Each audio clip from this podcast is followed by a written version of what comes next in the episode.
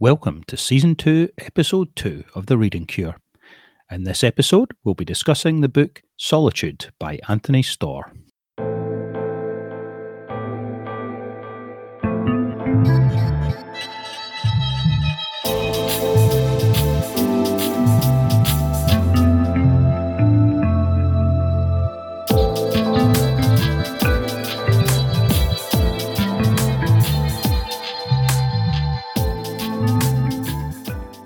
Welcome to the Reading Cure, your monthly dose of bibliotherapy.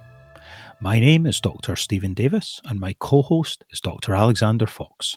Now, the focus of this week's episode is the prolific writer, psychotherapist, and public intellectual Anthony Storr, who was born in London in 1920. Renowned for both his wisdom and compassion, Storr published over a dozen books between 1960 and his death in 2001, having previously established a successful and multifaceted career as both a consultant psychiatrist in various hospitals, as well as a practicing psychoanalyst, having trained under Jung's friend and colleague E.A. Bennett in 1951. Anthony was a late addition to the Storr family, with his mother Catherine, aged 44, and his father Vernon, a 51 year old subdean of Westminster Abbey at the time of Anthony's birth. His childhood was blighted by physical illness, loneliness, and depression, the latter two in good part due to being sent to a strict boarding school from the age of eight, at which he was both bullied and socially isolated for periods of time. Storr found solace from the misery of his school life in music, playing the viola, piano, and singing in the choir, and harbouring early ambitions for a career as a professional musician. However, lacking the necessary aptitude for this, Storr would later gravitate towards psychiatry under the influence of his Cambridge tutor and eventual lifelong friend C.P. Snow. Storr was highly unusual in bridging the gulf between the often divergent specialisms of psychiatry and psychoanalysis, and attested that his professional and later literary endeavours were always fueled by a desire to solve some of the deepest puzzles of human nature. His perspective was always original. He resisted being pigeonholed into specific schools of thought within psychotherapy, and was once quoted as saying, I want to show that the dividing lines between sanity and mental illness have been drawn in the wrong place. The sane are madder than we think, and the mad are saner. Anthony Storr's personal experiences of suffering and solitude, as well as his creative talents and in depth knowledge of literature and classical music, all gave him ample material for his diverse range of literary output. His books are renowned for being deep yet accessible, and often explore both the darker sides of the human psyche as well as possibilities for finding meaning and transcendence in creativity. Some of his best known works include The Dynamics of Creation, The Art of Psychotherapy, Music and the Mind, and the focus of this episode, Solitude, subtitled A Return to the Self, published in 1988. In this latter work, Storr makes a compelling case for the at times underappreciated potential of solitude in allowing people to find meaning, mental well being, and creative fulfillment in life. He recounts numerous fascinating case studies, ranging from Kafka to Beethoven and Dostoevsky to Beatrix Potter, and in all cases highlights ways in which solitude was integral to their personal equilibrium and or creative success. Now, before we begin our discussion of this superb gem of a book, I just want to remind you that we're on Twitter, Instagram, and Facebook if you'd like to follow us on social media. And we also have a Patreon page if you'd be interested in supporting the podcast there. Links to all of these are on our website, thereadingcure.com. And you can also email us if you'd like to give us any feedback on the show. Uh, you can reach us at the Reading Cure podcast at gmail.com and would be interested to hear your thoughts if you want to get in touch with us there. But now, here is our conversation on Solitude by Anthony Storr.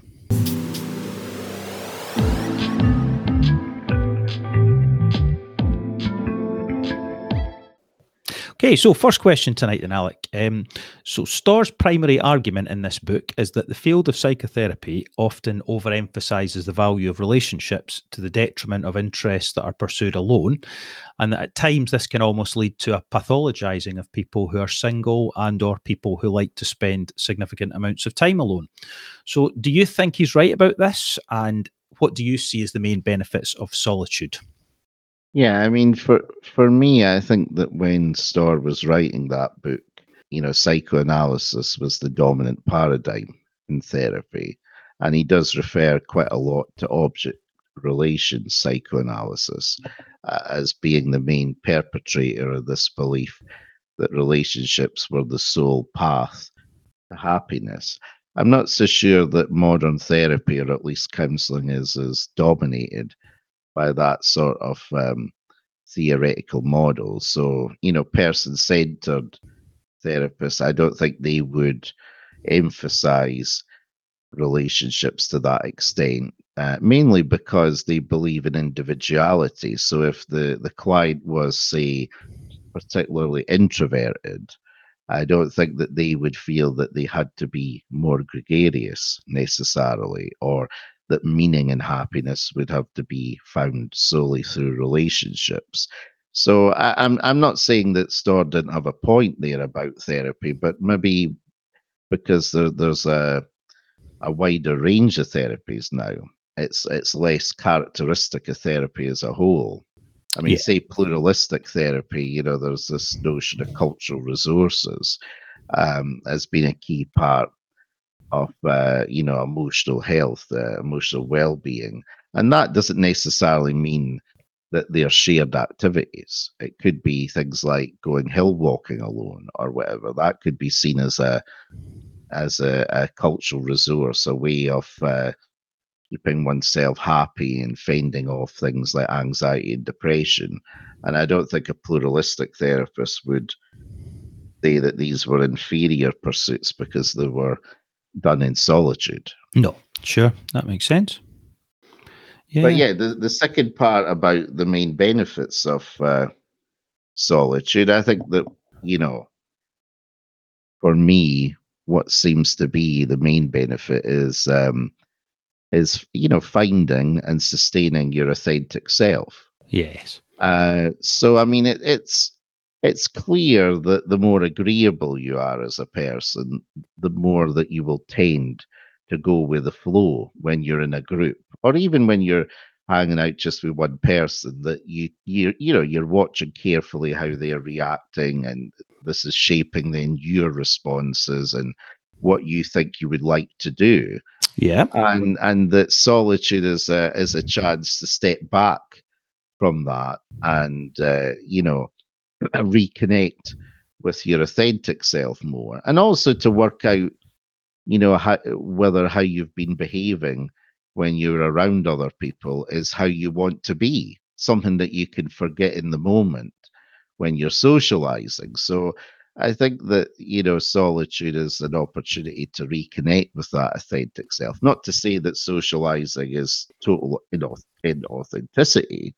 Uh, it's not like a dichotomy but I think that uh, it gives us that opportunity, and it also gives a real opportunity for self-reflection too, which is which is harder to do uh, in company. I quite agree. Yeah, I mean, I think um, I, I, agree with what you said there. Really, I think I mean it's a good point in terms of you know the, the therapy world has moved on. Um, I think in in terms of his, you know the argument that Storr was really feeling he needed to make at that time. I think you're right. Probably a lot of uh, modern therapies wouldn't particularly um, object to the fact that yeah, there's a, you know particularly for more introverted people, absolutely um, pursuits that have a kind of solitude element to them could be healthy. Um, I guess uh, you know just I suppose I could just summarize a few of the the the benefits that Storr kind of puts forward in this yes. book. You know, for of, of solitude. I mean, he, he highlights things like rest cures. I mean, you, you obviously alluded there to, yeah, maybe people's, you know, stepping back from company a little mm. bit and kind of recharging. Um, yeah. He highlights more sublime or even religious experiences, mm-hmm. you know, and mm-hmm. obviously mm-hmm. he's kind of critiquing Freud's view. You know, he's maybe more on the in the, the the William James camp there about the idea of. I think I think Freud was skeptical about more you know these sublime experiences he maybe saw it as more of a kind of infantile regression yes whereas obviously for somebody like james and and others you know that um you know these are things these sublime mm. experiences and mm. perhaps in solitude you know actually have a, a, you know a legitimate part to a really meaningful life and that there's it's not really anything yes. about regression so you know there's that and yeah i mean he, there was an interesting example he talks about um, bereavement at one point, you know, mm. and, he, hmm. and he contrasts the more British, you know, stereotypically British stoical attitude, you know, the idea, I think he mm. mentioned, you know, the idea that somebody has had a bereavement and then is back at work the next day and they're not showing any mm. emotion about it, and that this would be seen as, could be seen as real strength, you know, versus um, hmm. he talks about r- rural Greece, you know, people, mm. widows there having, you know, a really, really protracted period of mourning mm. and withdrawal. Mm. And again, it's two extremes, but I think, you know, that, you know, there probably is something to the idea that things like bereavement, really severe um, emotional uh, issues that, you know, working through this to some extent in solitude, there could be part, that could be part of the, part of the, yeah, the, absolutely. You know, part of it. For yeah, people. I mean, well, grief is a, is a paradigm case of a, a rupture in the the everyday fabric of your life. Yes. Uh, and so when something like that happens, it could be grief or it could be a breakup or some kind of thing that's happened in adversity that's impacted that everyday life that you've been leading. That solitude can be useful in in in in the uh, uh, as a means to reflect on that to process as we say nowadays these emotions whether it's grief or anything else and hopefully help us to re-enter that world again and feel that uh, you know we've recuperated and we've learnt from it well, well, exactly. I mean, you you know, obviously, as a as a therapist, you'll maybe um, have have a, a, view on this one, but I thought it was interesting. He, he, he Storr made the claim that what he called sense making or pattern forming, mm, in other yeah. words, the thinking through the consequences, uh, he says, are equally relevant to recovering from neurotic illness as a therapeutic relationship.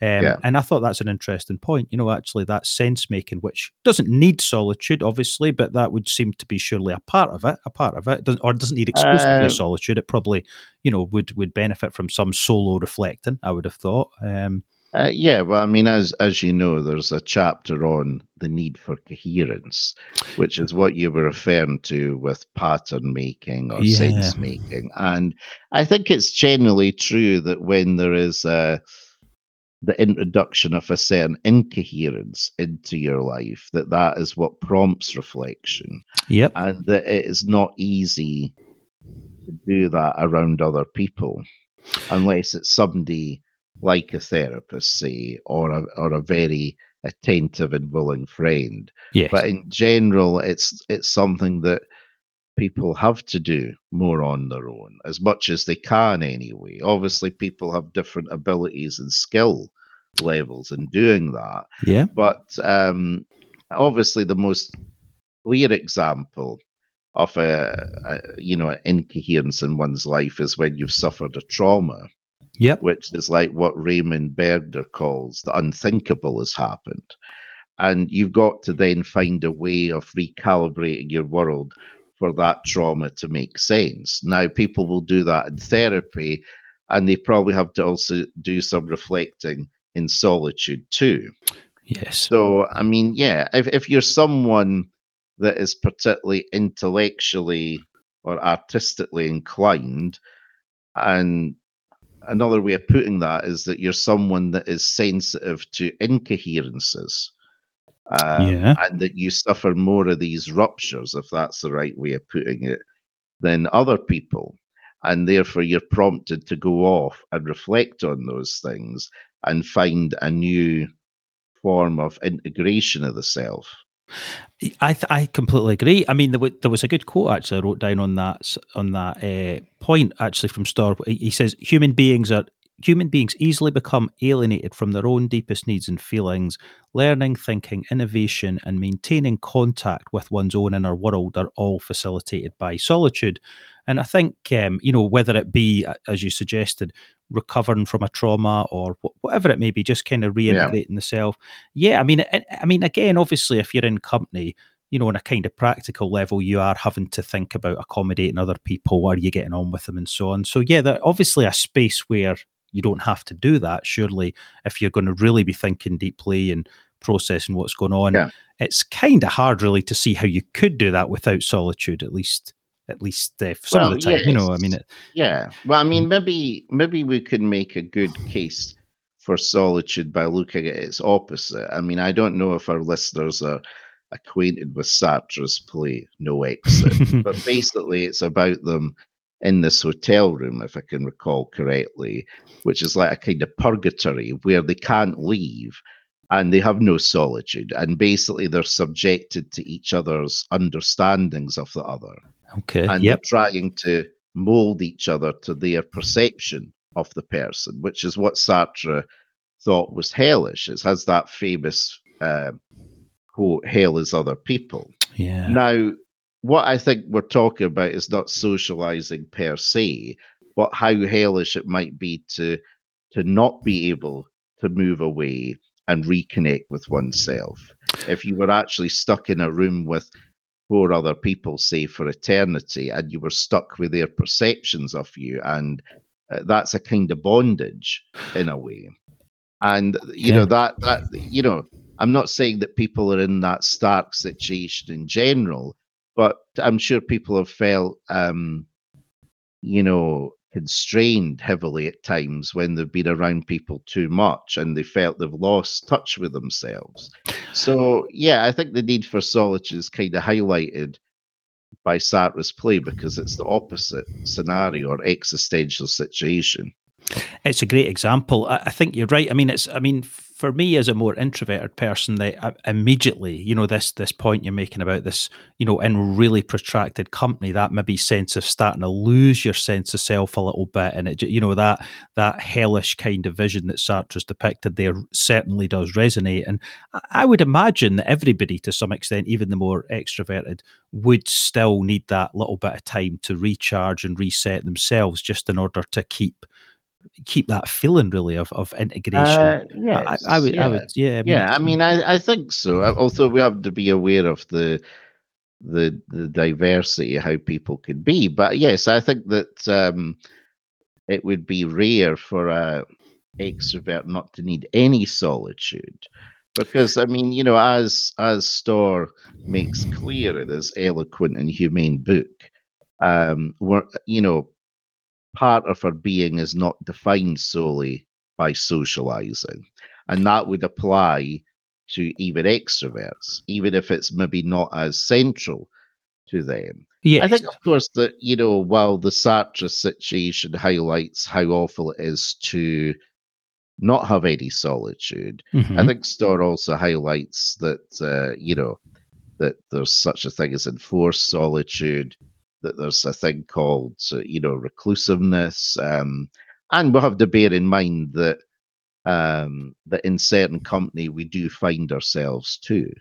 So I mean, certain company can be uh, a, a route to authenticity too. Oh, I mean, uh, that's what we usually mean by friends. yes, But I mean, but I think that you know, um, the more that we reflect on that, the more we're aware that um, even with our friends, there may be times where we feel that, oh, but you know, I'm not actually believing this anymore, or maybe they're misrecognizing me, or maybe I've, um, you know, haven't made myself clear, and so you have to go away and reflect on that in solitude. And I think that you know, good friendships are um, sustained and they grow through solitude in part.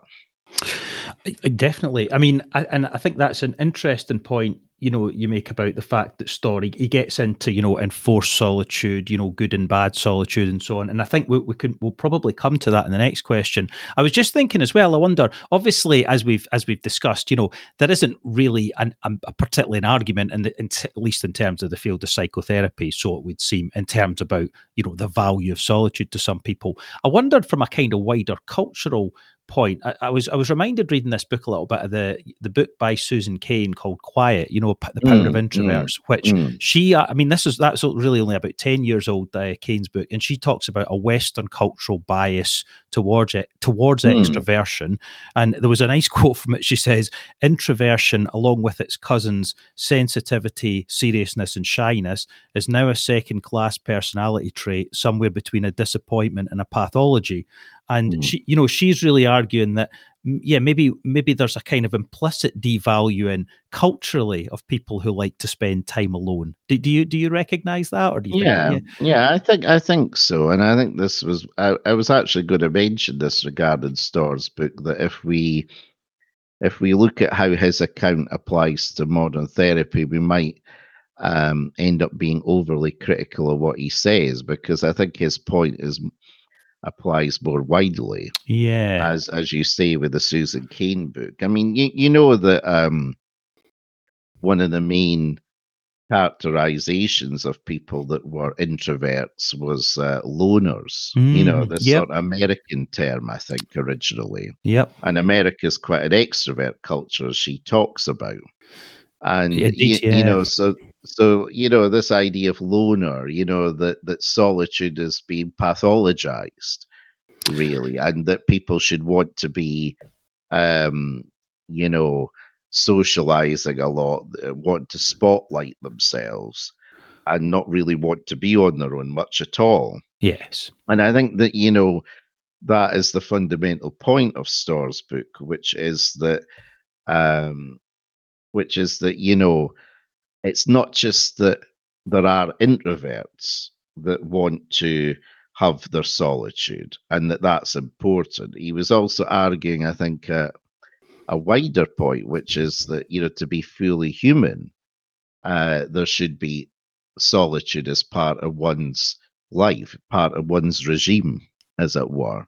Uh, I think he was applying it even to extroverts to some extent, because as he was saying, we're not defined solely by our social relations. We also have, as he says, impersonal interests, uh, which is what Viktor Frankl might put as self transcending interests, you know, like uh, interest in art, music, philosophy, you know, these are more impersonal interests.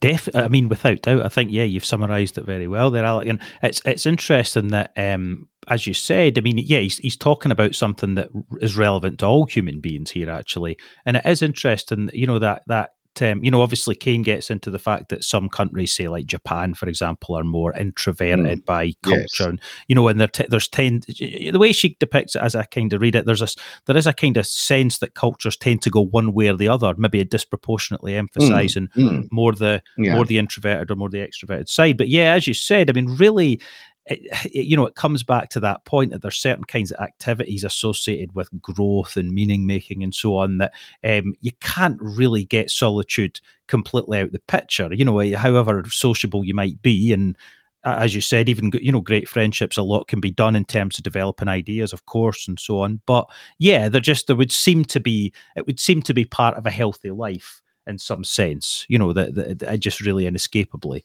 Um, well, yes, know. and I, and I can remember this this line from a Peter Handke novel where um, the husband says the wife, uh, "For us to be fully together, we must be apart at times." Mm, yeah, that's good. And that's that's kind of what we're talking about here. Yes, uh, in the in the you know extroverts like anyone else want to bring substantial things to say to the table. Yep. And to do that, you've got to at times have solitude. I'm not saying it's the only way to reflect or ponder. Obviously, Socrates thought that a good blather was a way of uh, of finding out things, right? That's not quite the words he used, but I think I think no, yeah. we're Scottish, and we'll put it as a good blather. A good blether. I mean, yep. blether obviously makes it sound rather innocuous. The poor thing was put to death because of what you know he was corrupting these people's minds as they saw it. Yes. A blather doesn't typically do that. but I'm no. just meaning, you know, that he, he thought a good chat about the ideas was a way of uncovering the truth. And that there is a truth to that as well. Yeah. Um, yeah. Absolutely. I think that it's also good to emphasize that we're never actually alone, even internally, because, you know, as we're thinking something through, our thought process could be shaped by, well, what will so and so, so and so think about that? That is true. And so even even when we're in solitude, we're some we're still influenced and at times haunted by other people. I don't want to say we're haunted to the extent that Norman Bates is with his mother. right? Not not ordinarily, no. Not ordinarily. but I think but I think part of the the interest of that movie is that Norman Bates's predicament is an exaggerated and very pathological form of our own inner critic. Yeah, that's you're, you're right. I mean that, and, and, you know that ties in actually with the second question we're going to come to, which maybe I can just kind of fit in, and we can carry on with that. Excellent. Yeah, uh, yeah. I, I, just, and, yeah, yeah, yeah. What I would just say to uh, finalize what we're saying here about uh, the first question is that yeah, I, I I did feel reading the the Storr book that intriguingly. I thought, right, he's giving me permission to actually value my solitude more. And that was one of the nicest things about it. I didn't think I would feel that when reading the book because I thought I already, you know, understood and accepted and valued that solitude. But clearly, I had been shaped by some of those norms too, and so there was there was uh, quite a therapeutic element to reading that book for me. I agree. You're right. It's nice to get such an eloquent defense of something that feels uh, right, but but you're kind of aware that sometimes there's almost implicit need to justify that. You know, too much quiet time might seem dull, or you know that there's just these kind of you know lingering at times sense of cultural judgment for more solitary pursuits as maybe being inferior in some ways to more sociable pursuits.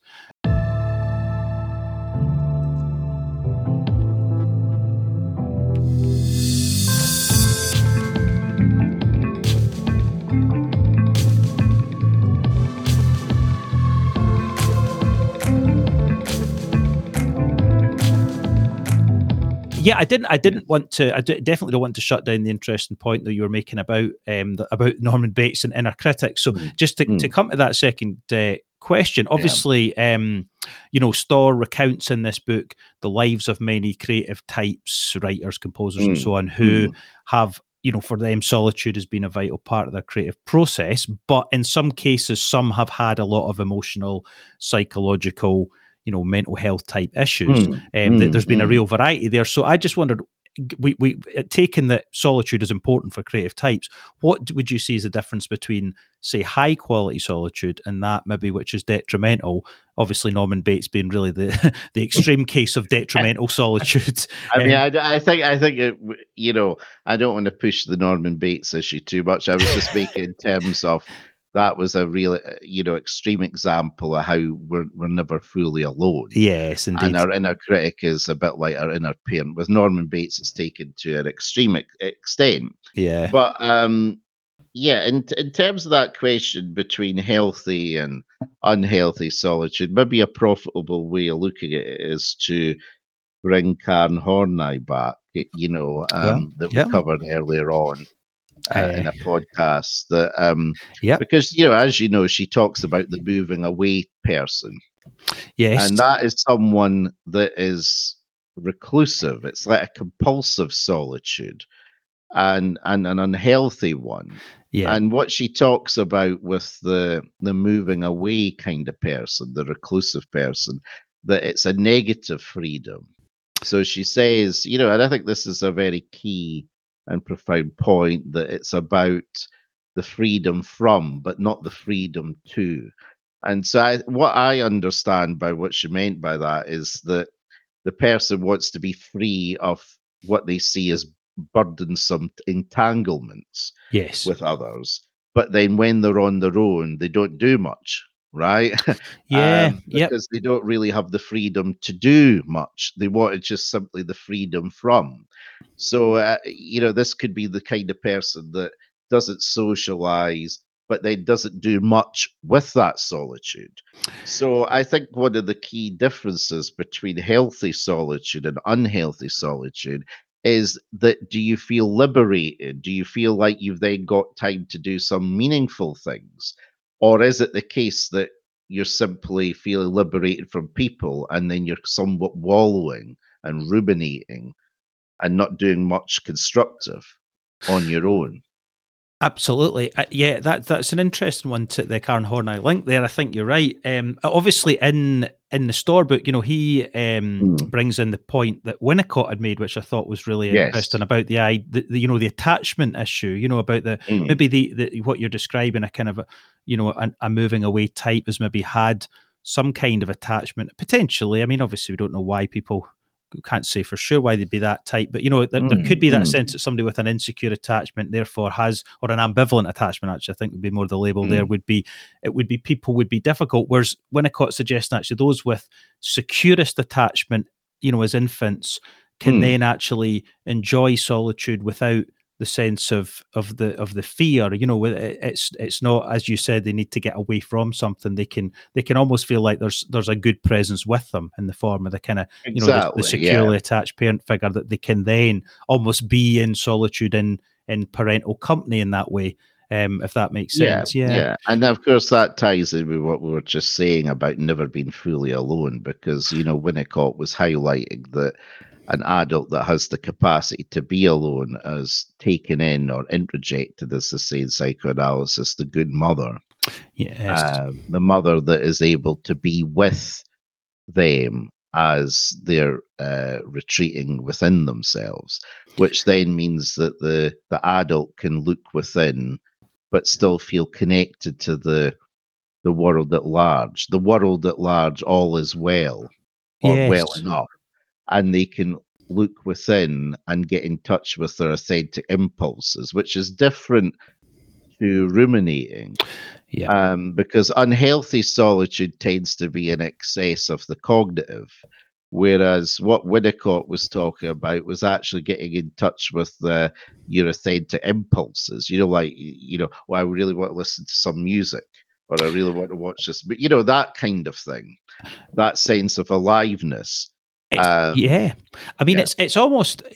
I think I think you're absolutely spot on. It, it's an, sometimes it could almost be a kind of subtler difference as well, you know, because you're right. I mean, rumination obviously is the classic unhealthy, so you know, negative emotional state kind of activity that you could do mm. on your hmm. own. On the other hand, though, if you were sitting, say, reflecting on on yourself or getting in touch with feelings, that would be deeply productive. You know, there's that subtle difference there in a sense, but yeah. it's it's like as you said, it really does relate back to prior social experiences and maybe how we feel about other people. You know, whether those voices that are coming through when we're alone are the inner critic and self hate and so on, or whether that we're, we're not really experiencing that and therefore we're a bit lighter, you know, and freer actually in our solitude to do these more yes. creative, yeah. enjoyable things, I guess. Um, yeah, I think exactly. I think that when we're in that uh, unhealthy solitude, we're feeling as an outsider. Yeah. Uh, and I think that if we look at the need for coherence, that rumination is a is an attempt, often uh, an unsuccessful attempt, to re-establish a coherence. But yeah. I think the difficulty is that when people uh, retreat from the world and see themselves in a very negative light, it's very hard to then re-establish a coherence where you believe that there's no place for you in the wider society. And yeah. so that becomes a real issue. Whereas I think that um, the self reflecting that leads to, you know, as Storr speaks about a reintegration of the self, and, and that would also mean a reintegration of oneself and and the wider world to some extent. Exactly. Yeah. Uh, not to say that there isn't any tensions there between oneself and the world or within oneself, but it's trying to find some accommodation at the very least between oneself and the world. Whereas the recluse or the moving away person is, is someone that um, doesn't really believe that they could re-enter the world productively, and it's had to then retreat from it, and and will then tend to be lost in spirals of self hate and self criticism. Yeah, I think that I think you've really you've really captured it there, Alex. I mean, it's it's interesting. It? I mean, I think you mentioned previously as well the idea of self transcendence. You know, and mm. it's like really to have good solitude, it has to be well, it has to have a number of elements, but one of them maybe being interspersed actually with good company that's mm, that's mm. fulfilling in the right way, such that the person doesn't get into this. I, I suppose you could say overly self-fixated trap, you know, in their mm. rumination. Mm. They actually yeah because in a way in quality solitude you are yourself but you kind of want to lose yourself while you're there i guess you know it's a, you're you're yeah. you know yeah. especially if it's say doing something creative you know it's a it's an it's it's not it's the, it's the opposite of of rumination in that way it's really is a self-transcendent feeling but yeah too much solitude actually maybe that would become hard to do you know it would be that sort of downward yes. spiral s- scenario i would have thought yeah um, well i think the thing is that rumination as a as a style of thought is endlessly repetitive. Yeah. But it is an attempt for people to establish a coherence. It's a desperate attempt to establish a coherence when um, they're either approaching it from the wrong angle or they don't have enough information okay. to actually solve the, the the issue, and so they they endlessly chew. I mean, the word rumination comes from the the the idea chewing the cow chewing the cud. Mm, yeah. Yeah. So it's this idea going over something repeatedly, endlessly, with no real result. And actually, it can end up being the very negation of thought. You know, a bit like if you chew something enough, it just is obliterated, and and so it doesn't really lead to insight. Yes, but it but it could be. But what it's predominantly focused on is a sense of control. Okay. Yeah. Um, it's this idea that if I think about something long enough, I'll come up with an answer. And you could say that there's like too much faith placed in thinking alone. Yes. Out with the world of action.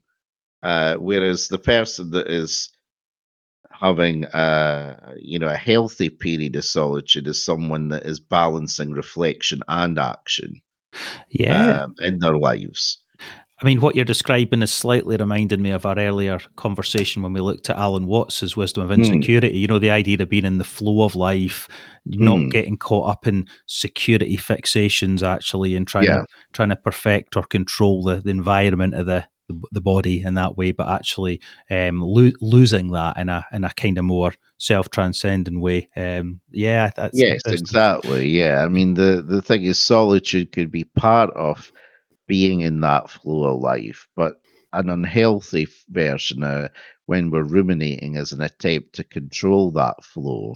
Yeah. Um, to, to sort of uh, stop the river or divert it in a way that you can't necessarily do.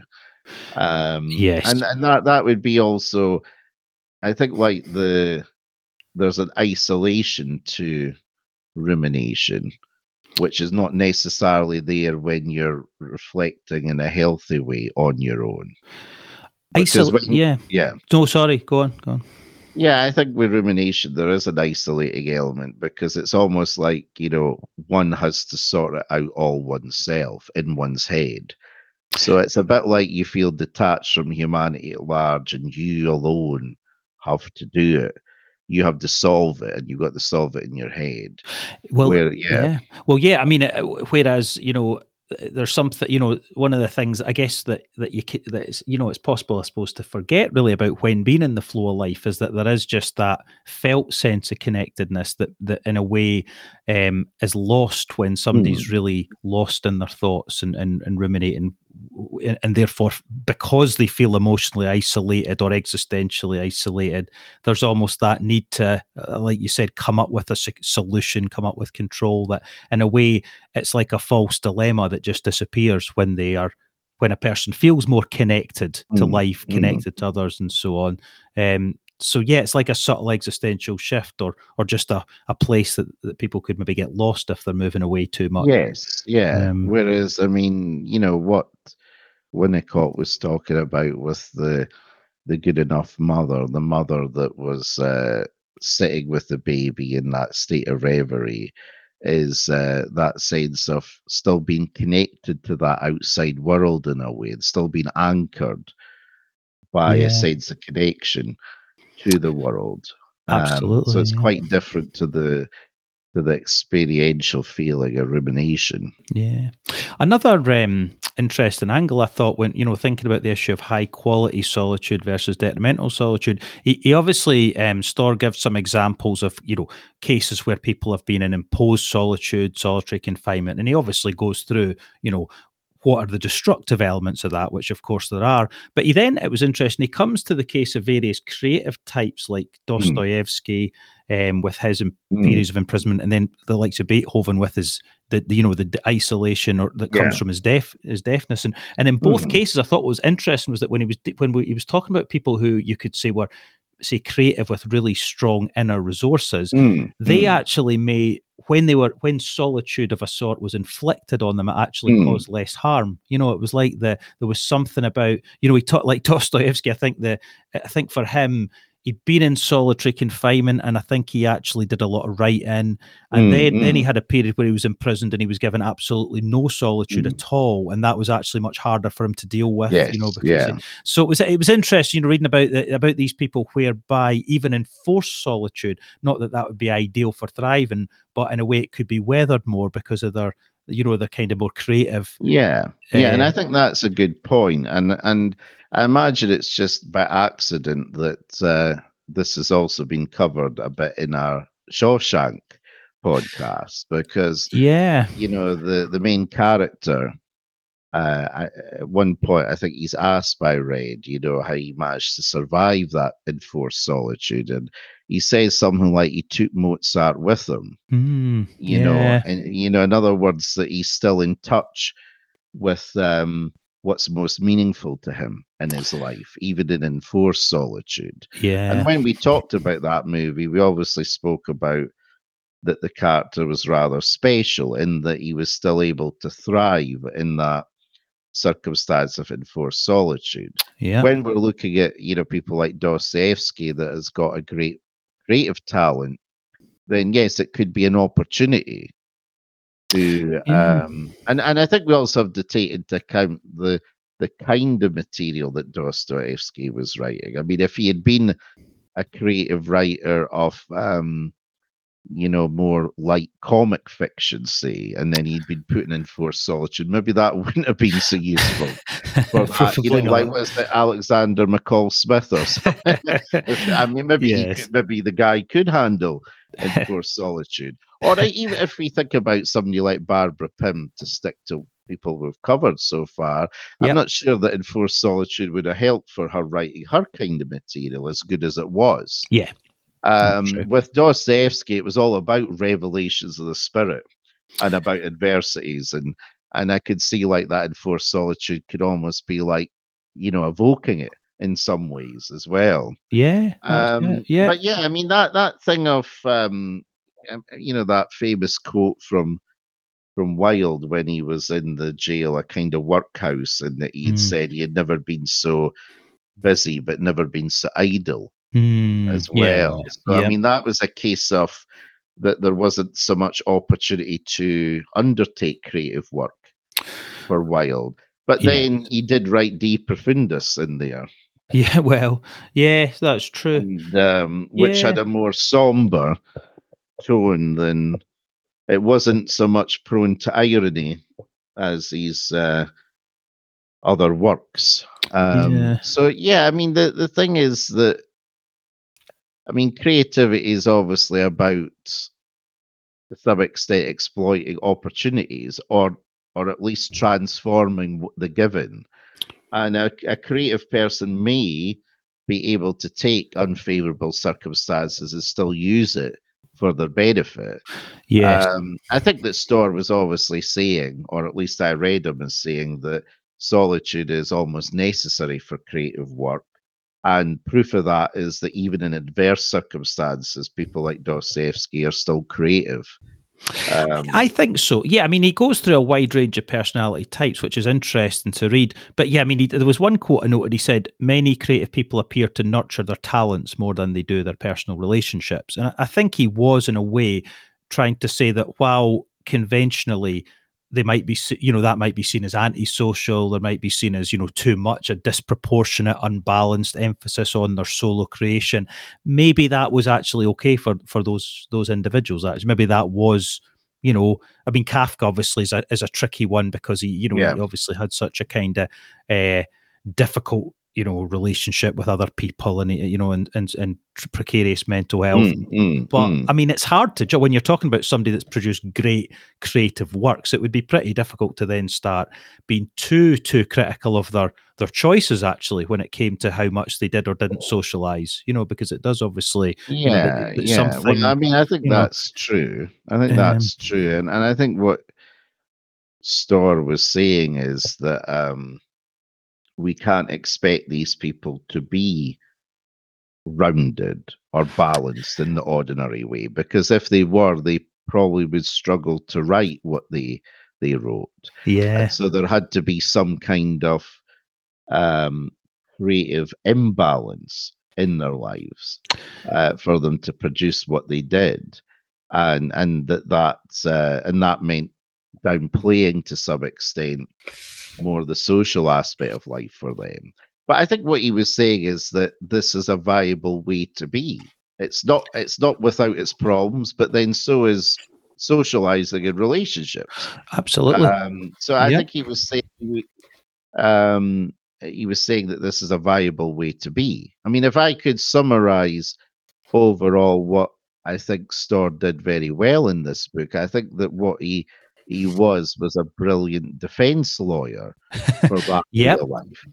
Yeah, and he and he and he didn't do it in a contrived way, but you know, subtly and in a sustained way, he argued the case for that, and I think that's what you know what made it a very humane book you know to me i think i think that i think i think you're right about that i mean he does because obviously we've discussed you know earlier on why the majority might benefit from solitude. And then he's obviously getting into these more special cases where, you know, again mm, and again, mm. he's finding compelling arguments actually in favor of why why the choice of solitude might not be a pathological one, why it might be the better choice for that individual. And uh, yeah, I think I think he is. He's a very good advocate of that, um, and and he's always doing it, of course, in a in a, in a qualified way. You know, he's he's highlighting yes, yeah, when yeah. it can go too far, when it can destroy people, and and and also he's not he's not actually arguing against relationships at any point in the book. He's very much saying that they can also, you know, of course, that's part of a fulfilling and happy life, albeit again, maybe with a caveat that for certain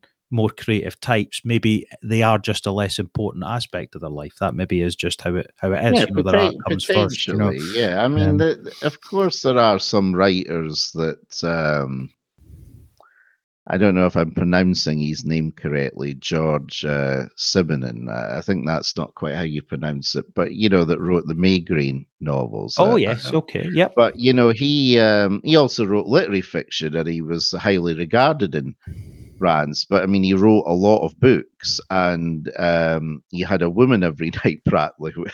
wow. um, so the thing is that he, you know, he was. Um, quite adventurous in that regard, while also being this highly regarded writer. And you know, we'll look at Camus as well, that would have been introverted to some extent, but also was quite gregarious at times yes. too. Yep. So I mean, you know, again, and of course Sartre as well. I mean, the, there's that well-known story that when he flew over to Ireland to work on the screenplay of Moby Dick with John Huston, who was a an introvert that uh, Huston found it very difficult because Sartre wouldn't shut up. um, yeah, that's interesting. So, yeah. so the thing is, and Sartre was the very definition of a writer, an intellectual. Yeah. But he was, he, he liked to sit in cafes, and uh, I'm not going to use the word blether again, by the way. I'm quite okay have a discussion. and, um, you know, uh, and it's interesting, isn't it, that you know, obviously, as you mentioned, there's no exit uh, yeah. play earlier. Yeah. Obviously, that you yeah. know he was evoking that experience in uh, in Huston. Well, he was, and and uh, and and of course, you know, you can see that these things aren't inconsistent because if somebody was, I mean, a J.D. Salinger is probably not going to be so much worried about hell being other people because he was rather uh, well, he, you could say reclusive or he had his solitude. Where I don't know enough about his life, but Yeah. you know, he's not going to worry about that because that's not a threat. Whereas Sartre would be around people so much and like talking. Yes, you Yes. see why he, he could actually, you know, that could be a version of hell because you know it's Yeah. something that you could slip into. It's true. Um, yeah, that's that. Yeah, you're, But but right. yeah. uh, the, the you know writers do vary in that regard and, and artists as well. yeah. Um, but yeah, I mean, what Storr was doing was, um, yeah, defending the legitimacy of that. And I think also in a wider sense, he was making the point that we've got to be careful about what we pathologize and that even if something was not healthy in one respect, it could still be healthy in another sense. This is complex. Yeah, exactly. Yeah, I think I think that's a that's a good summary of it there. Yeah, e- even even though we can accept that you know too much solitude obviously comes with can come with problems, and we've talked about moving away types and and Mm. so on, where where that can go a bit wrong with rumination. Yeah, you're right. I mean, I think there is that need to be a little bit cautious before rushing to judgments about solitude. But obviously, um, as we've said, that you know the kind of cultural say tendency towards extroversion and and you know maybe value in extrovert type activities you know is something we do need to just maybe be a little bit wary of that we don't yeah we don't rush Yeah. to these kind of judgments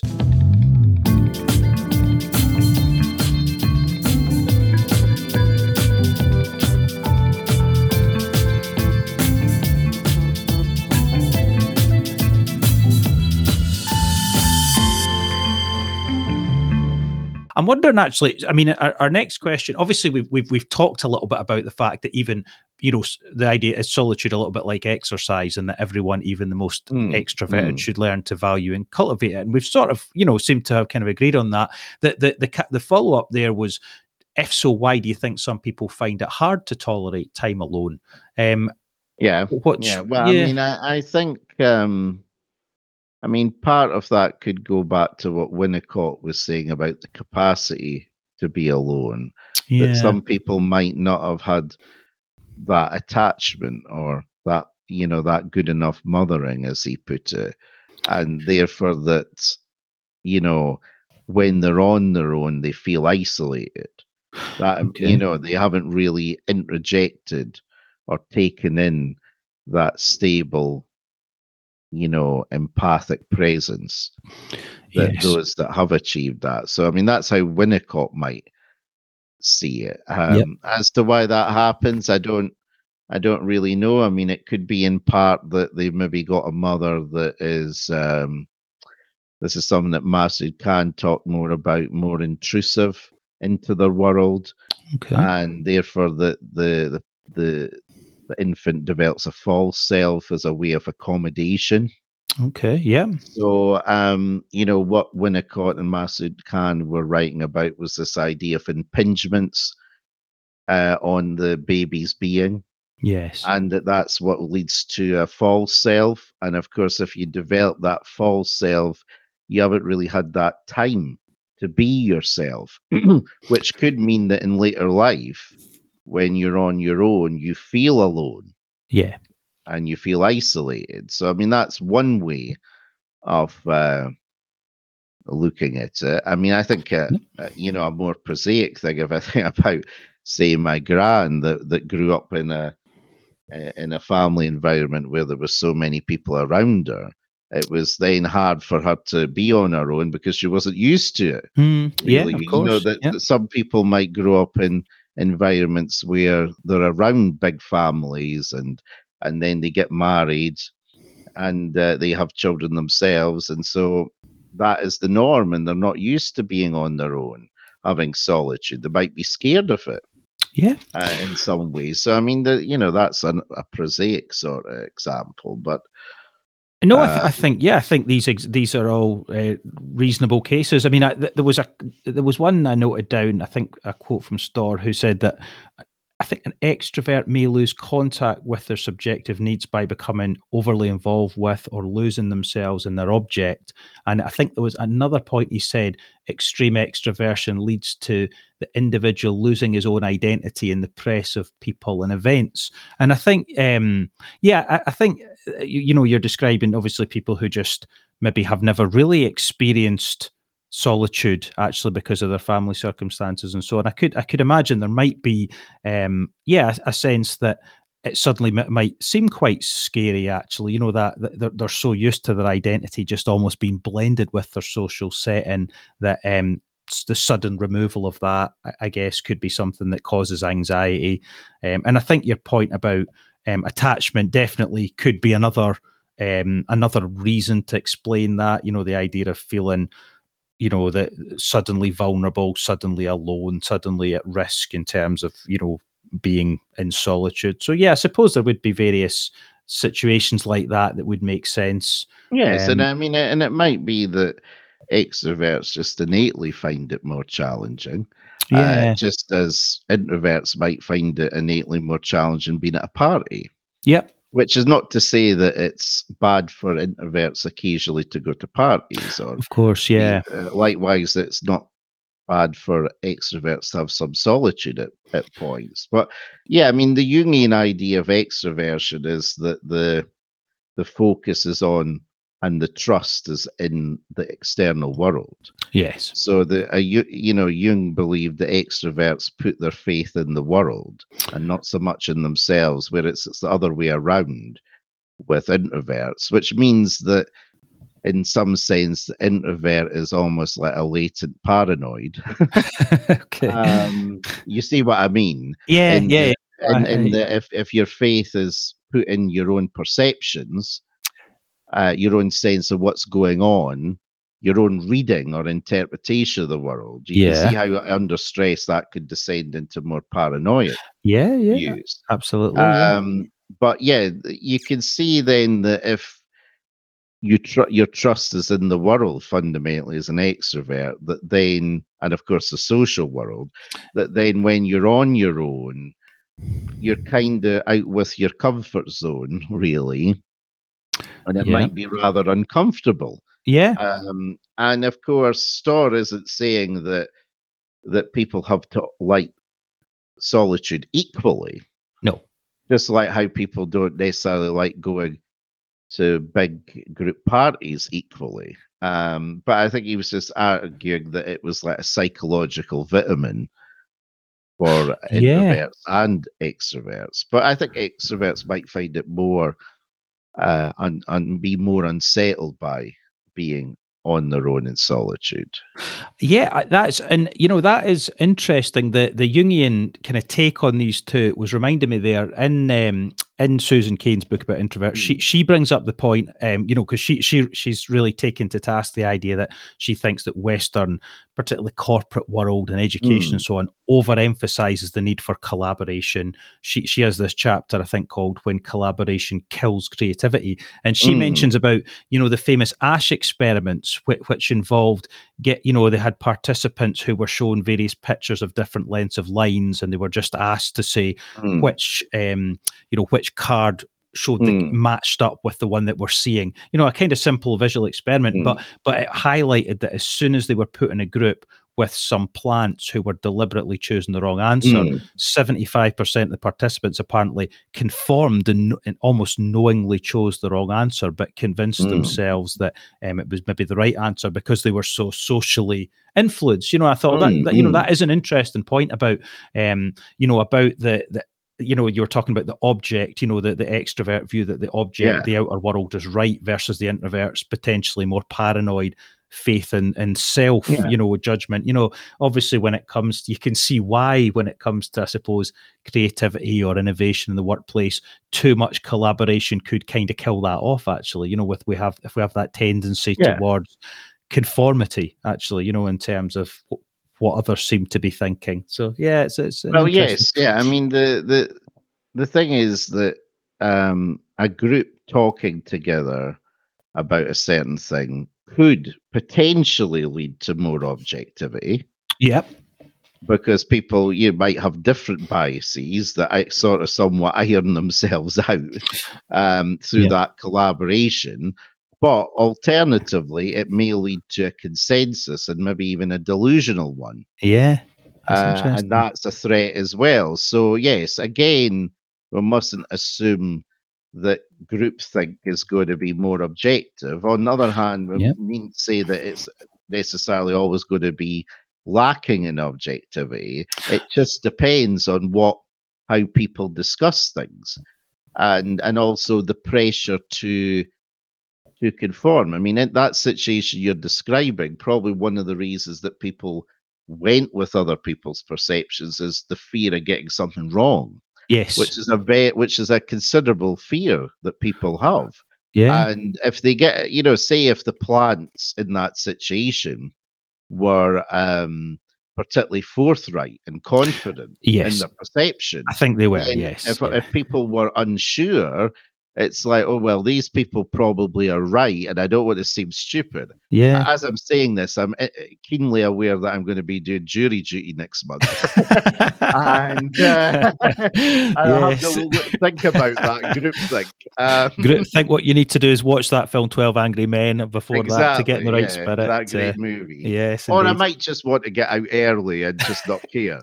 But no, I'm not going to do it that way. I've, I've watched 12 Angry, Angry Men a number of times, and I, I think I've absorbed the moral of that. But, Yes, I would. I would have thought so. uh, but if it goes on longer than a week, but, um, so yeah, I mean, the, the thing is, we can be taken out of ourselves, and sometimes that's a criticism, and sometimes that's a liberation. You know, because if if you're in a funk and you meet up with a good friend, you can get taken out of your mood, out of yourself, that's a good thing. yeah, Other times, though, it could be that um, you know uh, you're talking to someone that has no sensibility for what you're discussing, and then it can be quite a, an alienation from that part of oneself.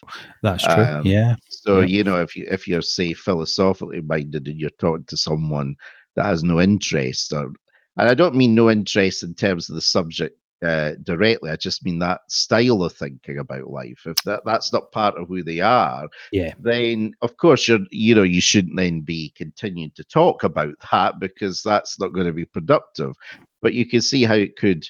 If that's reinforced enough, lead to an alienation from that part of oneself. Well, yeah, that's right. Yeah, I, I mean, it was a, a, another interesting angle actually that we've not quite mentioned yet that I thought Storr brought up because we've we've talked about the introverts and extroverts and so on. He he v- mentions various other sort of ways of typing people, and there was one he talked about by some by Gardner. I can't remember the, uh, much really about Gardner. but Howard he- Gardner, yeah. Howard Gardner's, yeah, and he talked about the fact that when it comes to creativity, he he was kind of splitting people into pa- patterners and dramatists, you know, and he yes, yeah. you know, Storr says he, he felt this kind of correlated about, you know, the patterners being a bit more like introverted types who are looking for maybe Mm. less relational, more um, you know, maybe more something like abstract art or whatever, whereas dramatists Mm. maybe actually people oriented but but benefiting from solitude in order to create art about people you know and make sense of relational issues in that way. I thought that you know that is also an interesting way that a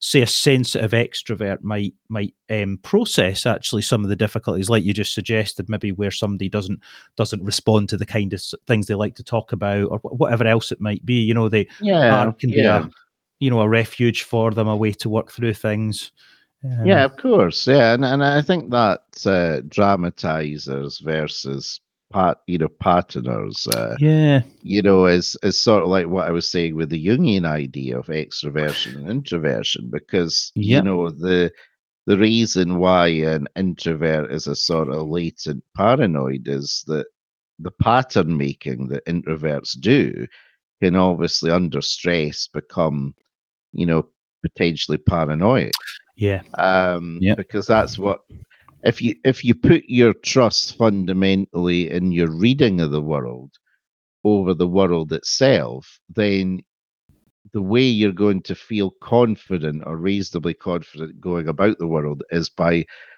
developing a map of Yes, the world. That's how, absolutely. you, that's how you feel confident, and that's why you've got to see patterns in the Yeah. world. Whereas the an extrovert, you know, is, is putting more of their trust in that world, and almost like it will reveal itself to you as you explore it. It's more more exploratory in that way. yeah Uh, but of course, the thing is that you know you've got dramatists that that were introverts that would be writing about the, the social world. Say if we take a case that we've covered before, Pinter. Yeah, uh, I'm sure he was an introvert Oh yes. or introverted enough. Yeah. And obviously his perceptions of human nature and the social world um, were dramatized in his plays. Yes. Um, and of course, uh, the way he saw the world is not how an extrovert would would would see. Uh, I think the world uh, overall, because he, he he fundamentally focused on uh, the power and subject subjection aspect of human relations. You know, It's a great point, and I think yeah, when you get somebody like that who maybe would fit, say the the pattern or you know introvert, you know way of being, but yet they then express their world. You know, it can come up as Mm. something incredibly unique, but but but you know very very compelling. You know, because Pinter, you know, certainly Pinter conveys this uh, this vibe in his plays that you you you know uh, um, is very recognizable and distinctive but at the same time you know you can see his point sometimes actually you know it's like it's not it's yes, not yeah, detached to that degree. You know, it's, it's you can see what he's pointing at, even though there is a slight. Well, it's obviously from his very subjective view. It's it's Well, I mean, it, it's it's obviously coming from someone that was very watchful yeah, of the world, uh, but watchful to the point of uh, an apprehensiveness. Now, I remember years ago that I was having this discussion, if I could put it that way, with someone that was more ex- extrovert, and uh, and he was um, quite dismissive, you know, about Pinter's plays. He said. Yeah, I just think he was uh, someone that was reclusive and needed to get out more. And I remember actually at the time, uh, you know, being quite, you know, appalled by that judgment because it just seemed to be a callous dismissal. yes, I mean, in terms of what we're discussing now, I can see that the guy, it's not as though he put it in a, a subtle way, and it's maybe not even what he was overall meaning. But in terms of what we've been discussing, we can see there's an element of a point. In as far as that someone introverted and apprehensive in some way about human relations may overstate that the case in which they're driven by power. Yes, and and so we can see we can see that in Pinter, say, yeah, um, which is not to say that he wasn't a genius and profound as well, but I think that that equally there's a truth that there was a um, a sort of um, well, I'm trying to think about the right word, almost a sort of um, hypochondria about human relations uh, as well. I, I, I absolutely. But isn't it interesting that him and you know, say like Kafka, you know, they both depicted this world that, on the one hand, is is you know, almost like an exaggeration, but yet it's given rise to these. You know, they've got their own their own words. You know, Kafkaesque, Pinteresque, and it's something that Yeah. people get a, a waft of in certain situations, and it really, you know, it helps them you know, it gives them something to connect it to, or it, it, like kind of becomes meaningful. So, you know, it would seem like if they hadn't created these very unique, slightly paranoid worlds, we would all be a bit less rich in a way. Oh, yeah, absolutely. Yeah. I Mhm. mean, the, the thing is that there weren't paranoid um, depictions that had no truth or point to them. And then, I mean, we have to also be fair that that Pinter wasn't a philosopher that was committed to, um, you know, fa- you know, false try to falsify his view with the opposite and you know, um, Yeah. sort of shave off the more acute edges and so on. I mean, an artist, you know, has the right to portray the world as they see it. Yep. And uh, even if it's exaggerated in some way, that doesn't make it inferior art, actually. Certainly not. And, no. and I think also that sometimes heightening certain things allows us then to see them more, as you were intimating yeah. in our everyday lives because the Pinteresque is so tangible in its plays. We can then see echoes of it or shadings of it in our everyday life. And that was the great virtue of it, I think. Yeah, exactly. I mean, I suppose to compare it to something like painting, you know, where we think about some of the, you know, the real extremes in art, that that you know, the different movements and the different, uh, you know, I suppose very very subjectivist depictions that um have gone far away from a realistic portrayal, but that in a way is what's great about them. You know that, that, that we're actually getting this very unique, different kind of perspective. Actually, um, and and certainly with something like Pinter and Kafka, I, I to me, yeah, it is. Um, yeah, the exaggeration uh, and, and if you could call it that, if that's quite the word, you know, is the strength actually there? You know, they've just they've or the heightening, the height, yeah, exactly, the height. Um, you know, really, it's, it's so but I, I, think it's and, and, it helps us to see it more in everyday life. And it's maybe something a bit like what Wittgenstein spoke about with this phenomenon of seeing as, because you know, like we could look at a face, we could see a face, and then someone might say, oh, they look like so and so, so and so, and then we see it as that person. Yeah. And so nothing's actually changed physically in their face, but we can start to look at their face in a different way because we're seeing it as analogous to somebody yes. else's face. And yep. I think it's the same that if you've got, say, like the uh, you're aware of the Pinteresque or the Chekhovian or the Kafkaesque, whatever, and then you're looking at your everyday life, you can you can see them as Pinteresque or Chekhovian. You know, if there's some features of that in your life, it doesn't mean to say that that's exclusively how to see it. No, no, no. But it's it's one interesting and profitable way, aesthetic way of looking at life. Um, clearly, the thing with Pinter, Chekhov, Kafka these geniuses is that they had a very concentrated and pronounced and defined way of looking at life, and it was almost borrow their, their glasses or goggles to look at our own. Exactly, borrow them, but but yeah, I mean, it would it would become an issue if you simply saw life in that way all the time. That, but but as you said, it's enriched in to borrow yes. that perspective. Yeah, that, that's well, yes, and I remember one writer had said about Pinter, you know, poor Harold, uh, you know, he can only but write a Pinter play, and I mean that's, I mean, there's a, you know, it's obviously a funny comment. There's a certain truth to it, but I yep. mean, it's not as though that he was required to write it in any other way, but he just gave us a way of understanding certain aspects. We can see everyday life as Pinteresque. We can see it as Chekhovian. We yeah. can see it in an Ibsen way, whatever. Yep. You know, um, and and that uh, these are different ways of looking at it.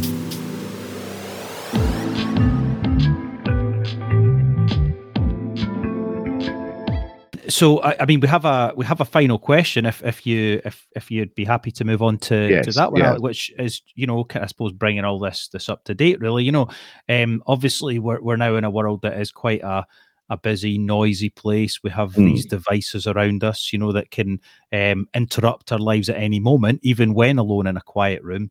So I'm wondering, do, what to what extent do you think a lack of quality solitude is a factor in the array of mental health issues that um, are so prevalent these days? Do you think there's a link there, or? Uh... Yeah, well, I mean, if if we look at the the Storr book, uh, I don't think he necessarily puts it directly, but one of the implications of his book, if he's got a point, and I think we do believe he has a point, is that if you overemphasize the relational, it will impact your mental health. Um, yeah. Okay. So I think that we see that if we're always connected in some way to others through our mobiles or internet, mm-hmm. and we're not getting that solitude, then it will impact adversely our mental health to some extent. You know, that it will impact how much we can be in touch with our authentic selves. It will impact the degree in which we can be reflective and make sense of our lives, you know, that coherence as well. Um, yeah. So I think if somebody's socializing a lot, there is a there is a danger with that that they they could get impacted a number of ways by those uh, relationships and yet not be able to make sense of it because they haven't quite taken the opportunity of solitude. And I think you can see that sometimes with clients that that's one of the reasons they come into therapy is that you know they want a chance to to make sense of their lives when you know it, it seems as though they're rather dispersed. I, I, I wonder. I mean, to me, um, I, I think you know, modern technology might, in a way, give people kind of, to some extent, you know, the worst of, of, of all worlds in terms of solitude versus company, because you could say you know, on the one hand, people maybe, well, some people probably socialize less actually because, you know, say think maybe younger people who are into things, maybe doing a lot of online gaming or, you know, mm, whatever it may be. Again, mm, I'm not mm. saying there's anything wrong with that, but, you know, there could be a scenario now where people are, some people are maybe having less time in company yet in their solo time they are continually through social media being exposed to social information you know that could kind mm, of provoke mm self-esteem concerns you know lead them to keeping feeling almost like they're being evaluated in relation to others but they're not having the almost like the grounding of of of in-person experiences of others that could give a kind no. of more positive anchored sense of connection you know so i wondered if you yeah. know maybe some un, maybe out of kilter balance of those two things is sometimes a bit of a problem for people i think um, it is and i mean you know in a way social you know if you're scrolling social media uh sitting on your own there is yeah. almost like a Sartrean element like no exit element there because it's yeah. like you're introducing that world into your solitude and you're still get you know trying to be shaped by these norms and by these and try to live up to these images and so there isn't much of an escape then and and you're yeah. you're allowing you know these uh, social media to imprint on uh, the very fabric of your being in those moments that you could actually have more productive solitude. Well, I wonder. I mean, we obviously talked earlier about the, the, the problems of things like rumination and so on, and the fact that I mean, in my in my view, an excessive kind of self consciousness in terms of an mm. over you know really dissecting of the self particularly in, mm. in comparison to others is is quite a toxic way to be as opposed to the more self transcendence but yeah obviously a continuous stream of social media type information you know that can often have a bit of a people kind of putting a pr version of themselves across in an attempt maybe to to, to look good or whatever it may be. Um, yeah, that really, I mean, that kind of continuous stream could be really quite toxic for people. And I think obviously there's a I lot written so. about about the links between social media use and anxiety and depression and so on. So yeah, I thought it was just interesting to think about how that might feed into the point about solitude because obviously it could actually be that you know somebody who's really at risk of that is also having the maybe the wrong kind of solitude as far as as, as we were trying to oh, define yes. it. I think I think you make a good point about that um, if people are scrolling through social media and are self-conscious, yeah, that that is um, that tends to be associated with uh, you know mental ill health. Um, yeah. So self-focus is actually seen to be uh, connected to things like depression and anxiety. In a sense, when you're depressed or anxious, it's difficult to lose yourself in something uh, fulfilling because you're you're focused on the perceived wrongness of who you are. Yep, absolutely. And so, the, so that kind of solitude would tend to lead to uh, you know recriminations and ruminations you know like why is my life not like my friends on facebook? Yeah. Um and so you you know you you're kind of daunted and haunted by this um image or this advert of someone else's life. Yeah. And uh, you might then think that you're not good enough for those friends or good enough to be in wider society. And so it becomes more an isolating experience.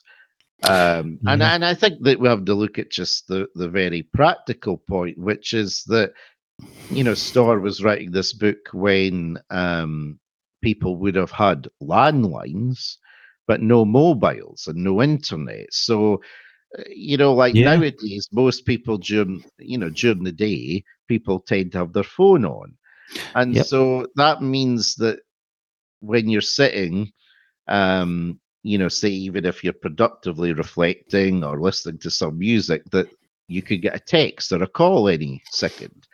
Um, yeah. So it is actually you might think, well, what that's no big deal, but actually psychologists have done experiments that, that show that uh, people do not get immersed in their activities as much when the, their phones are nearby because the, part of them is on call.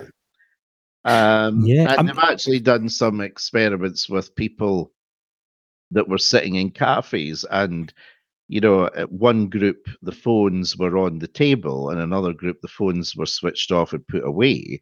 And they found that the people that put their phones away had deeper conversations. Hmm. Uh, the reason for that is that what's the point in opening up Breakfast Club style if a texting comes through and somebody says, "Oh, wait a minute, sorry." Um, Yeah. Oh yeah, I've, I've got to upload something to Instagram uh, or a notification. I mean, it's a great point. I mean, obviously, Storr writing decades ago. I mean, it, it kind of made me smile at one point. I think he laments the fact that now cars have tape players in them and radios. Yeah, and, you I know. but I mean, I think yeah. What what we're I guess what you're saying, I I completely agree, is that quality. Either solitude actually or social experience has, I think you used the word immersive. You know, if we think about somebody alone in a in a positive sense, reading, having a walk, watching a really good play or film or whatever, in all cases, the, the experience is going to be detracted by a constantly pinging de- device. I mean, it's not. yes, I mean, obviously, I'm not. Be, you know, we use these phones. Of course, you know, messaging people. I mean, we're as guilty as anyone else. Yeah, without without doubt. So I mean, but doubt, but yeah. that's why we know why there's uh, an issue there. yeah, Um, That's you know, right. with that, and and so yeah, that thing about immersing yourself is so important, and and this was something that the the psychologist George Pransky spoke about because he talks about the difference between investment versus involvement. And so Mm. he was making the point that the more ego invest you are in something, the harder it is then to be involved in it. that's interesting. Yeah, So the thing is that, you know, take the typical perfectionistic student, you know, because they're so invested in what grade they would get, it's hard for them then to sit down and get lost in their thoughts and write the thing. yeah, And, of course. and Yeah, it's the same that if you're invested in, you know, your social media image, say, yeah, and and then you're sitting maybe wanting to get trying to get immersed in something, but you get a notification, you get a ping. yeah. um, That's then- indeed. Then you're, you know, it's like you're conflicted between losing yourself in the activity or returning to something that you're invested in in a sort of uh, you know self-focused kind of way Yeah, I mean it's quite diabolical actually. You know the I mean obviously the, the way that, you know, people might put a post up and then of course human nature being such that we're wondering, well, is it being liked? Is it, you know, and, and of course there's mm. again there's been research done, isn't there, into into the impact on people's moods of, you know, the extent to which they're liked or not liked. But in, in either Yeah. case, even if the post is getting lots of likes, as you suggested, it's really it's pulling the person back into a kind of self-conscious ego mode rather than a self-transcending i'm forgetting Well, I myself mean, and the doing thing is something that- you know. Well Sorry. yeah i mean Yeah. The, the the you know you you maybe take a picture you upload it to instagram or facebook and you're wanting to you know you're waiting on your likes because that's a bit like having made a joke to an audience and you're waiting to see if there's a laugh and how Yeah. many laughs there's going to be yeah there's yeah. a profound sense of suspense yep to that that's and of true course you have to wait so it might be protracted for a few hours until you get your first like. Yeah. yeah um, and then it's the question of how many likes and and have the people that should like it liked it? Or has there been some friends that haven't liked it and why haven't they liked it? Is that a sign i'm not close to them anymore? Yeah i mean it's a so- minefield isn't it? yeah. so you can see that um i mean i think that that form of media is exploiting our need to feel to belong and our and our fear of being ostracized or not being as popular. Yeah. And um they know that it that it's something that um that we can get fixated on. And and so they exploit that fixation. Yeah, I mean, you, you do have to try quite hard in terms of changing the settings of things to not get constant notifications. You know, it's it's really it's geared up to, as you say, exploit that which that thing that we all have, which is as you said, if if we tell a joke and it goes into silence, then nobody feels very good about that. That's just how we are. So yeah, well yeah but the is, thing is know- that but in this case it's worse because it goes into a limbo yeah, yes, and then it's right. like will there be a laugh metaphorically speaking will there be a like yeah, and how many likes and um, Yep. did the people that liked it before like will like it now? I mean, or or have they gone off me, or you know, and, and so on. And of course, you end up worrying about a lot of people that you wouldn't even say hi to on the street. Yes, that's right. But it's not. It's not. It's a bit like um, these people that are called your friends on Facebook are really like your audience. So yeah. um, I, I, I imagine a stand-up performer is not necessarily caring uh, completely how the, the audience sees them over and beyond them laughing. Yep. Really. Sure. Um, but it's that kind of protracted period of finding out what your fate is.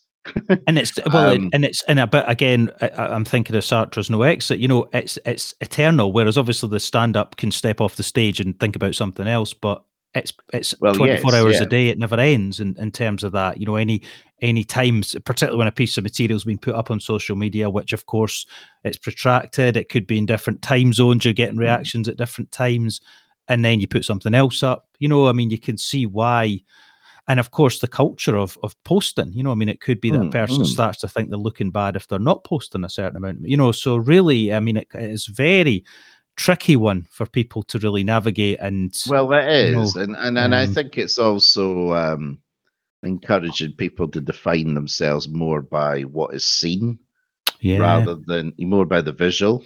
yep. And this is something that Neil Postman wrote about in, in that book Age of Absurdity back in the eighties Oh, about yeah. how TV TV would shape politics, yeah. And you know what he uh, prophesies has all come true about Yeah. that, and and I think so. There's a there's a monopolization of the visual. We've defined ourselves more by that. We're going to define ourselves more by what is going to be sound bites like, rather than yep um, so, you know, a more nuanced and considered version of ourselves. And again, we start to lose faith in, you know, who's wanting to hear that anyway. So Well, well, you yeah, know, we we that's right. become like um, we become like people that have to be a pitch to a a, a 1980s uh, uh, Hollywood cokehead producer you know, that Yeah. ha- a very short term attention span, and we've got to hook them. it better be good or you're out the door Better yeah be good, otherwise the, the, they're on to somebody else. And so, yeah, you, know, and you can Yeah. see then that when you you lose faith in people's interest, that then when you're feeling really down, you feel particularly isolated yeah because you know that that's not marketable material. it's not And marketable so yeah in, in your dejection, you come to a therapist that you know will listen to that material. you're But, right You know, in the wider world, yeah they don't. They don't generally. Exactly, and it is for somebody who say their online life is a particularly important part of their social life. You know, it could be that yeah, reaching out to connect is difficult there because it's it can't always be easily separated from the sense of how am I being seen or how or am I, you know, as you say, I suppose if someone's particularly down, you know, the idea of being seen is all the harder at that point. So Well, yeah, it the- is. You do, I mean, it, it actually exacerbates a shame yeah, there. Almost like, well, I've got, I haven't really got the personality at the moment to project myself yeah, because I'm I'm not you know I'm not myself. I'm feeling down or I'm feeling really anxious, and so uh, it, it, they they can feel like well, people might not want to be around me, yeah, yeah. and and, and I mean I know that it was a, a you know a joke, but you know like in a Rab Nesbitt episode. Uh, James E. Cotter says to Rab, he says, I, I know that your son's on a life support machine, but don't come come with a tripping face to the pub. yeah, You know? yeah. And, and and and I mean I know that that I mean, you know, Ian Pattison, a great writer, it's brutal comedy, but there is a truth there. I'm not Yeah. saying that most people would be sympathetic to some extent, but Sure. that's not what Pattison was meaning. He was No. meaning that, yeah, that these sort of venues, these sort of things with your friends, they're not really for sharing your adversities with. No, that this is it. You're quite right. Um, inevitably, that's a that's a. I mean, sometimes people maybe who do post something, you know, maybe they will get quite, you know, if it's say about a mental health Yeah. struggle, or having they may get, you know, you know, consoling responses, but it's it's a risky thing to do. And of course, what if they don't? You know, I mean, they could feel really, really bad. It's um, very it's, risky. It's not. I mean, yes, um, it's not. And and, yeah, and as you say, how people respond and who responds can make a, a big difference. Yeah, really. yeah. Um, but it's not probably the best vehicle for that. Yeah. Um, but yeah, I think it's like you know that unwritten social contract that a lot of people feel, which is that you know you don't really share your pain too much. Um, that's Yeah. for therapy and recovery groups. Yeah, I mean, again, I mean, obviously, we talked earlier about yeah these implicit cultural, say, biases towards extroversion and so on. But yeah, maybe in the the modern world, yeah, th- these kind of implicit assumptions are maybe more toxic, more and maybe more prevalent. Actually, maybe that's more relevant to where we are now. Um, and yeah, very, um, yeah, very, very damaging. You know, to people's mental health, that, that kind of yeah, stuff. yeah, and I Mm. think that we should contrast that with, uh, you know, Storr's humanism, which was saying that you shouldn't make your life answerable to anyone else. I mean, that's one of the things about the the value solitude, and it's one of the harmful things about social media in that you end up putting your self worth on the market Uh, uh, and and, Yeah. and making it answerable to other people, which is, uh, I, I mean, as I say, I can understand why people do it, but it is something that, um, you know, is, very toxic, very corrosive. You're right. I mean, I guess yeah. Coming back to the point, uh, you know, the the the fundamental point about healthy, productive solitude. You know, what what I suppose what a lot of it boils down to is it, it should be a place that you can get more and more and more in touch with your own values and feel good about that process, and thus feel good about yourself. But yeah, obviously, you don't want those values to be constantly getting affected by social judgment, but permeated by norms and uh, you know and, other kind of maybe even insidious assumptions. You know that is that is so detrimental actually to healthy solitude that kind of uh, environment unfortunately. Um, Yes, and, and I mean, you know, I think also the the Sartrean point is that even if people are seeing you mainly how you are, that that can become potentially rigid in some ways, and that you can end up um, living a role that was at once more authentic identity, and that's why maybe you need to take time to to regroup and reconnect with yourself, and then maybe also update your friends in a way. update i thought you were going to say update your facebook page i thought that's really not the But I don't have a Facebook page. That's probably quite obvious by now. Um, and I know yes, that the, yes. I know that cynics are going to just say, "Well, this is because of the response they've got to their their their uh, podcast, social media." That's why there's always a they're, um, cynical reading possible the- yes, yes, but I think that that would not be a, you know, a charitable and realistic reading. I, I. I would say so. I would say that would be very unfair. Yes. but if people are willing to think that, fair enough. I'll say. Indeed. Um, well, I, I think we really have kind of uh, filled the time slot there on, on that one, Alex. But that, um, yeah, it's been really good talking about all the different elements of solitude. I think we've we've covered quite a lot of Okay. ground there with that one. So, um, Yes, so yeah, and, well, thank and, you. and, and so you're going to ask about we off to have some solitude. yes, uh, Um, I, I, I could uh, I could do that, but no, I thought I, or is it, you on the is it he's going away to retreat and see the resentment over something? and he's going to write a Um, scathing post on Twitter about it. yeah, no, that was great. Okay, yes, that is you. great. Well, thank you, thank you. Thank you.